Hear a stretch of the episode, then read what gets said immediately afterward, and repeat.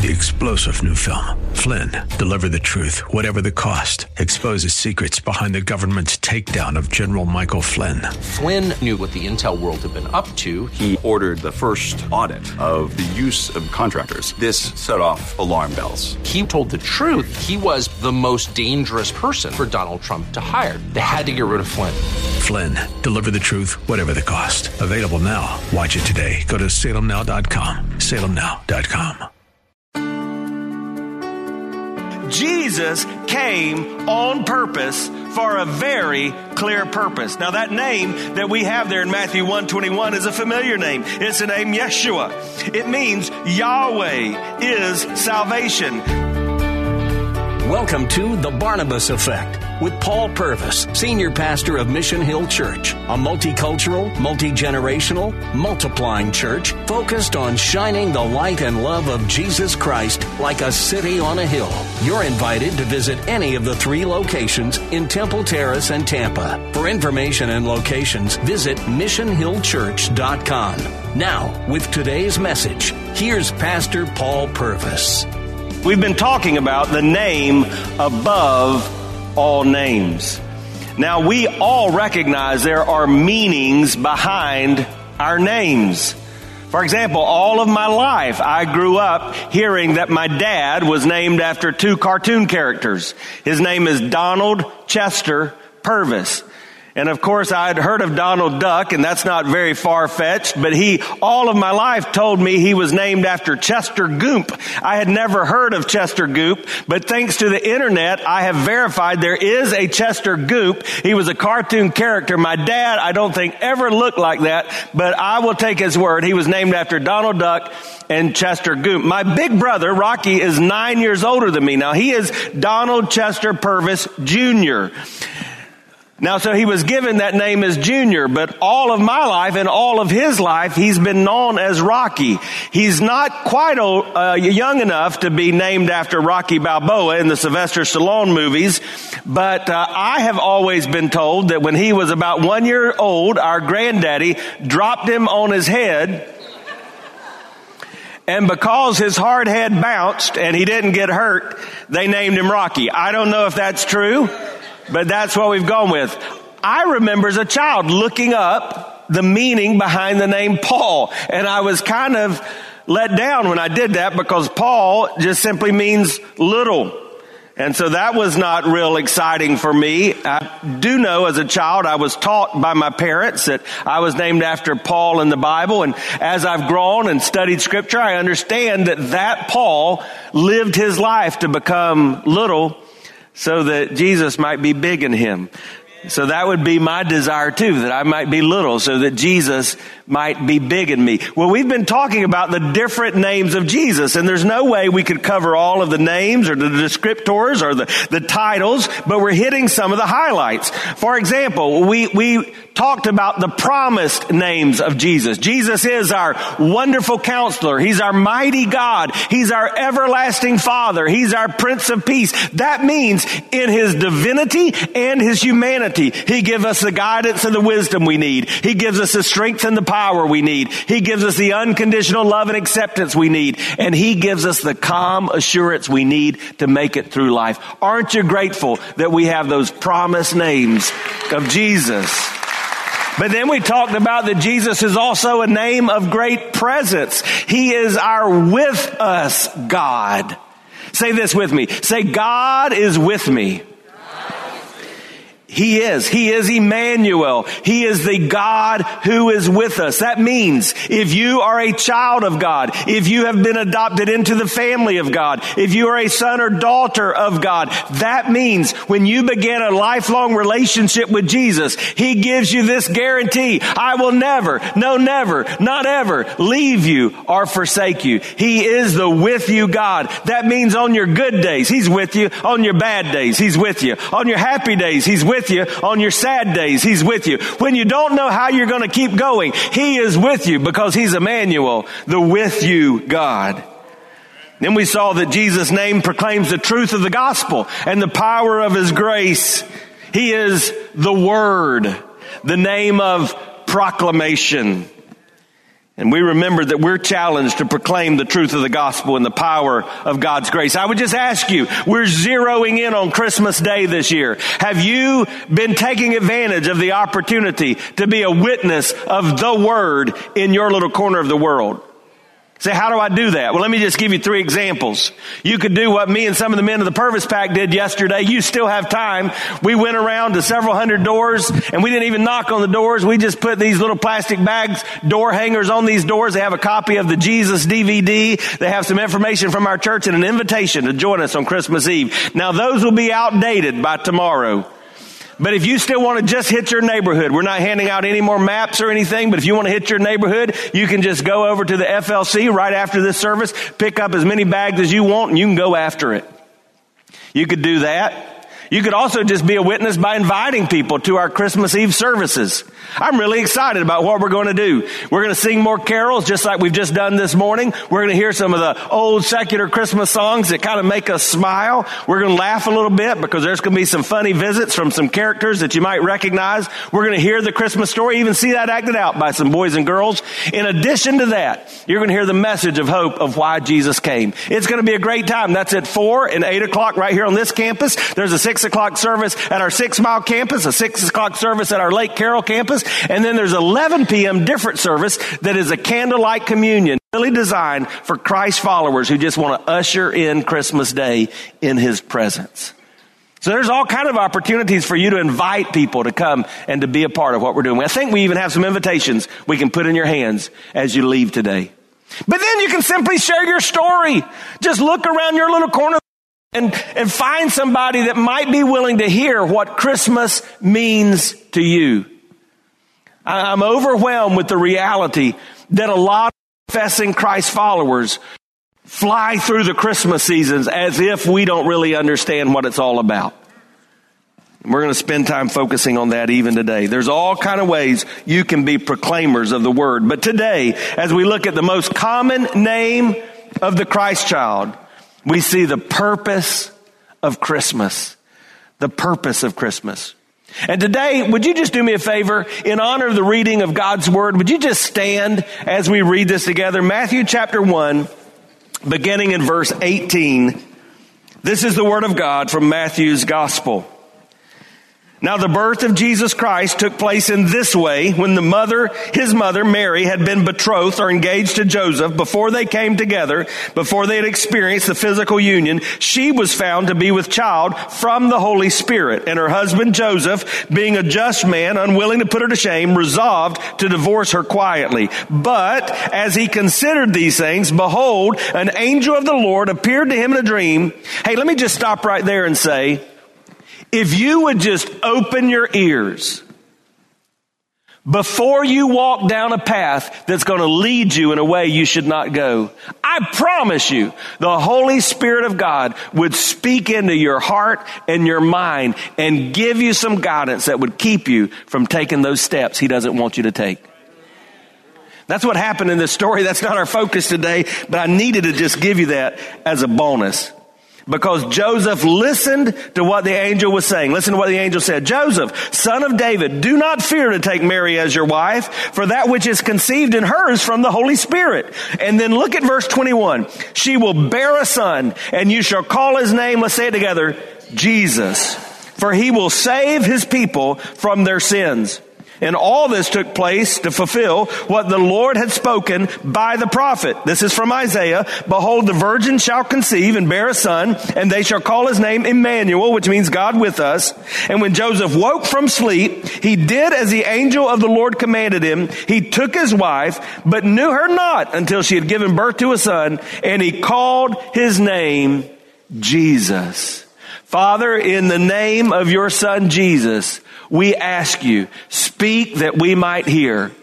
Give us open ears and mind. Give us a willing heart so that we might receive. For that person who's in this room or listening to this message, God, I pray that today would be the day of their salvation if they do not yet know you. God, may we see that you are a God who came on purpose to this world so that you might give us purpose in this world. Lord, I pray that the words I say and even my thoughts would be pleasing to you in these next few moments in the name of Jesus. Amen. You can be seated. If we have questions about why Jesus came, if we contemplate what Christmas is all about, if we ever wonder if we really need a God, then Matthew chapter 1 verse 21 answers that question. Look at it again. And she will bear a son and you shall call his name Jesus for he will save his people from their sins. Jesus came on purpose for a very clear purpose. Now that name that we have there in Matthew 121 is a familiar name. It's the name Yeshua. It means Yahweh is salvation. God saves. Joseph would have been familiar with that name. That was a common name. That's kind of hard for us to understand in an American culture, but in our church it's probably not because we have people every time we gather from around 50 different countries and a lot of countries of the world still today. Jesus is a common name. I was in a store last night and I was talking to the person that was helping me and another person came up because they recognized me. I'd been in the store a little too much, I suppose. They said, aren't you so? I said, yes, I'm such and such. And so uh, they said, hey, did, did you meet my friend? They said, yeah, his name's Javi. They said, that's not his real name. And the guy kind of was trying to shut him up and, and he held up his badge and he said, yeah, see, it has Javi on here. He said, no, that's not his real name. His real name is Jesus. he said, he's a pastor. You can tell him that. His name is Jesus. Joseph would have found that as a common name, but what was uncommon was what the angel said to him, which is this Jesus will save his people from their sins. If you've just joined us, you're listening to The Barnabas Effect with Pastor Paul Purvis. Video of the message you're listening to is available when you click the Watch tab at missionhillchurch.com. Thanks for sharing time with us and for sharing your financial gifts by clicking the Give button at missionhillchurch.com. And now, with more of today's message, here's Pastor Paul Purvis. This Jesus is a God who saves. It doesn't say our God empathizes, though he does. It doesn't say he cares or listens or helps, though he does. It, it doesn't say he assists us or applauds us, though he does. It says our God saves. Oh, God is more than our Savior, but He's never less than our Savior. Our God saves. And the purpose of the presence of Jesus in this world is very clearly to offer mankind the salvation that we need. If you wonder what this time of year, this holiday is all about, please understand that the purpose of the presence of Jesus in this world is to offer mankind the salvation we need. Now Matthew is not the only one who records this. Luke in that most familiar account of the Christmas story gives us a similar description by not one angel, but by a host of angels to the shepherds. Listen to Luke 2 verse 8.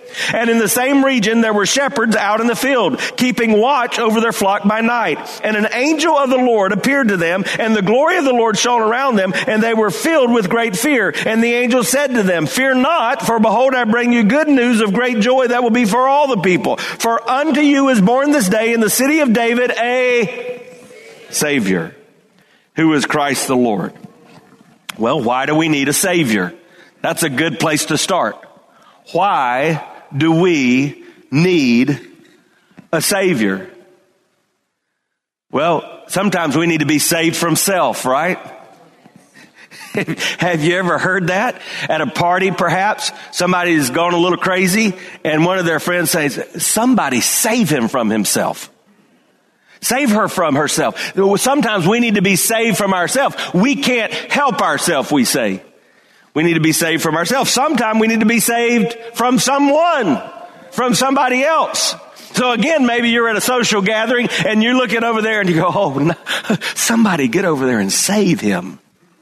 What, they're saying is they're in an awkward situation and, and someone else is just making this a difficult moment. Sometimes we need to be saved from self. Someone we need, sometimes we need to be saved from someone else. Sometimes we need to be saved from a situation. And every one of us can relate to that. Maybe it's a situation that's riddled us with physical illness or a situation that's relational in nature or a situation that's overbearing because of the financial pain that we're in and, and we're just being weighed down upon from the circumstances of life. And so we say things like this when people say, how are you doing? We say, I'm okay under the circumstances. We've let ourselves get up under the circumstances of life and it's weighing us down and we feel like we need to be saved from these things. And all of these things are maybe true. Sometimes we need to be saved from self. Sometimes we need to be saved from some others. Sometimes we need to be saved from situations. But our greatest need for salvation is described in the message from the angel. And our greatest need of salvation is to be saved from our sins. I want you to understand something from Scripture.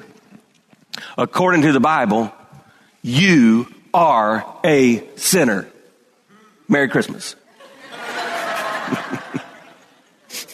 That's what the Bible says of you and me.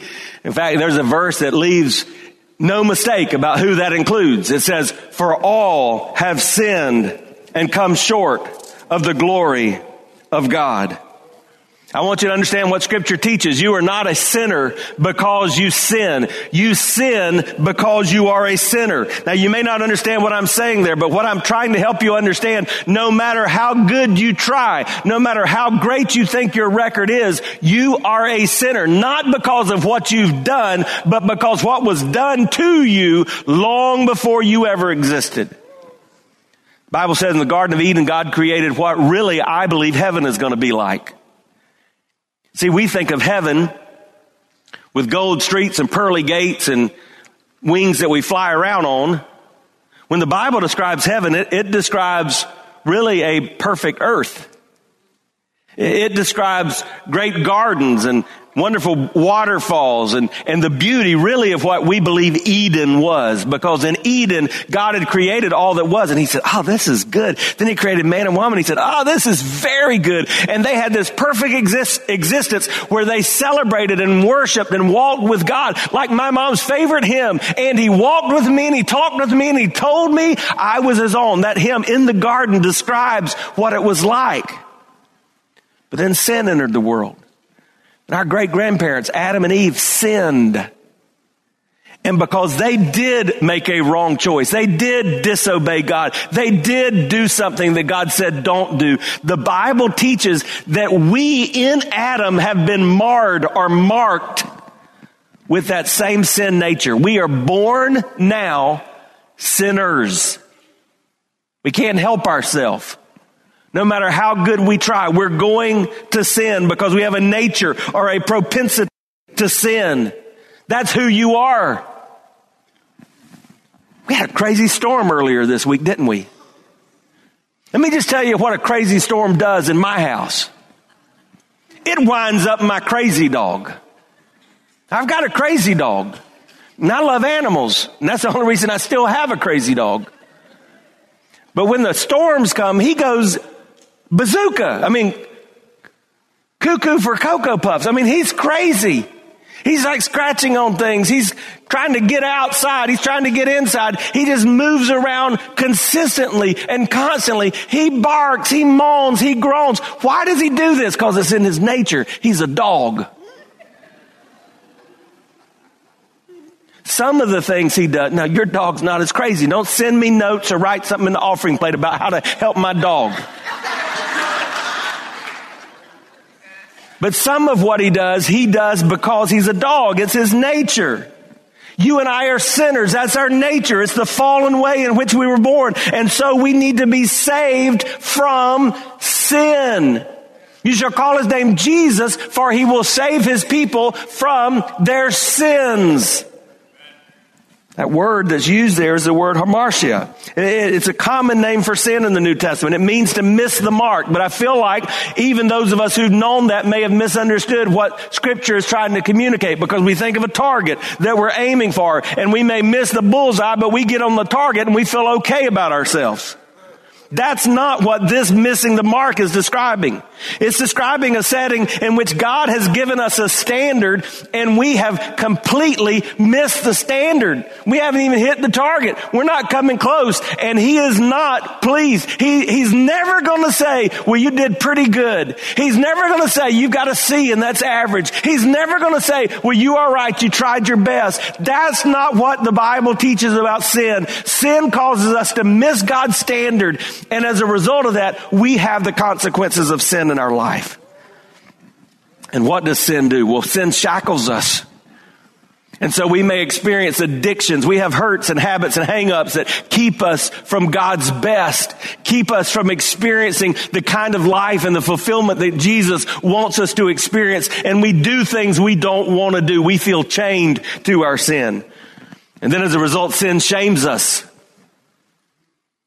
Because particularly if we've got this relationship with God, we recognize this is not the way it's supposed to be. This is not what it should be like. And we're embarrassed. We feel dirty. We feel guilty. Sin shames us. The truth is, sin may even sicken us. Because there are consequences on this side of heaven to sin. We may become physically ill by some of our sin, but it may even just cause us to be sickened in other ways. But I want you to understand the greatest problem of sin sin separates us from God. Remember that perfect garden experience I described to you? What happened when sin entered the garden? That relationship that Adam and Eve had with God was changed. No longer could they walk around in their birthday suits and not be ashamed. No longer could they freely commune with God as they always had. No longer could they stay in the garden. See, when sin entered the world, it separated us from God. Our relationship with Him changed. And so that's why it's very important for you to understand, though it may especially not be popular at Christmas, no one on this planet is born a child of God.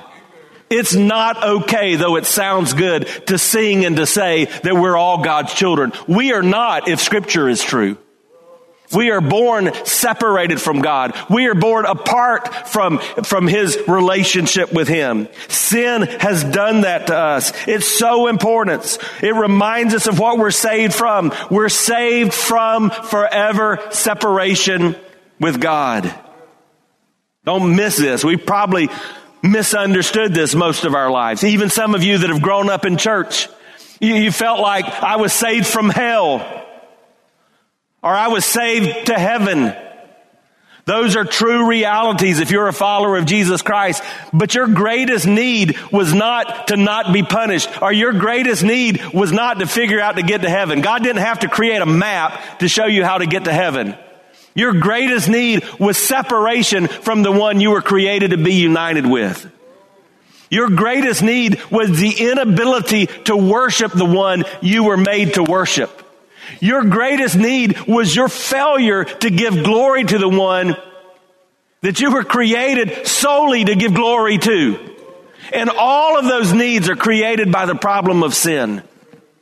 And if you don't understand that, I, I would dare say you've misunderstood what salvation means. And you may be a decent person. You may be a church member. Good night. You may be a church leader. But if you haven't understand the danger of the separation of sin, it's hard for me to understand, according to scripture, that you are a saved child of God because that is core to what it means to experience salvation.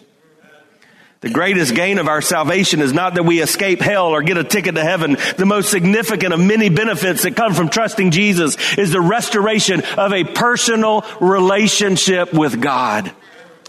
Understand that, dear friend. That's what we celebrate that's why this is so much more important than just a sweet story about a little baby in a manger. That's why it's great to sing these carols and to worship Jesus on Christmas Eve and the days around this holiday. But it's also why we must recognize that He desires our worship and our glory and our honor and our praise 365 days of every year. Our greatest need was not to be punished or, or to have a place to go. Our greatest need was and is relationship. And that's why the angel described what Jesus would do as saving us from our sins. Jesus is a savior. You've been listening to The Barnabas Effect with Pastor Paul Purvis, an outreach of Mission Hill Church. If you're looking for answers to difficult questions or searching for a church home, you're invited to any of the three locations in Temple Terrace and Tampa. Details and directions at missionhillchurch.com. The Barnabas Effect is here to provide listeners like you with biblical truth and spiritual encouragement, but it can't be done without your financial support. Go to missionhillchurch.com and click on the Give tab. Your financial support helps us reach those seeking truth about God and themselves. Thank you for giving at missionhillchurch.com. And join us next Sunday at noon for The Barnabas Effect with Pastor Paul Purvis on Faith Talk, AM 570 and 910.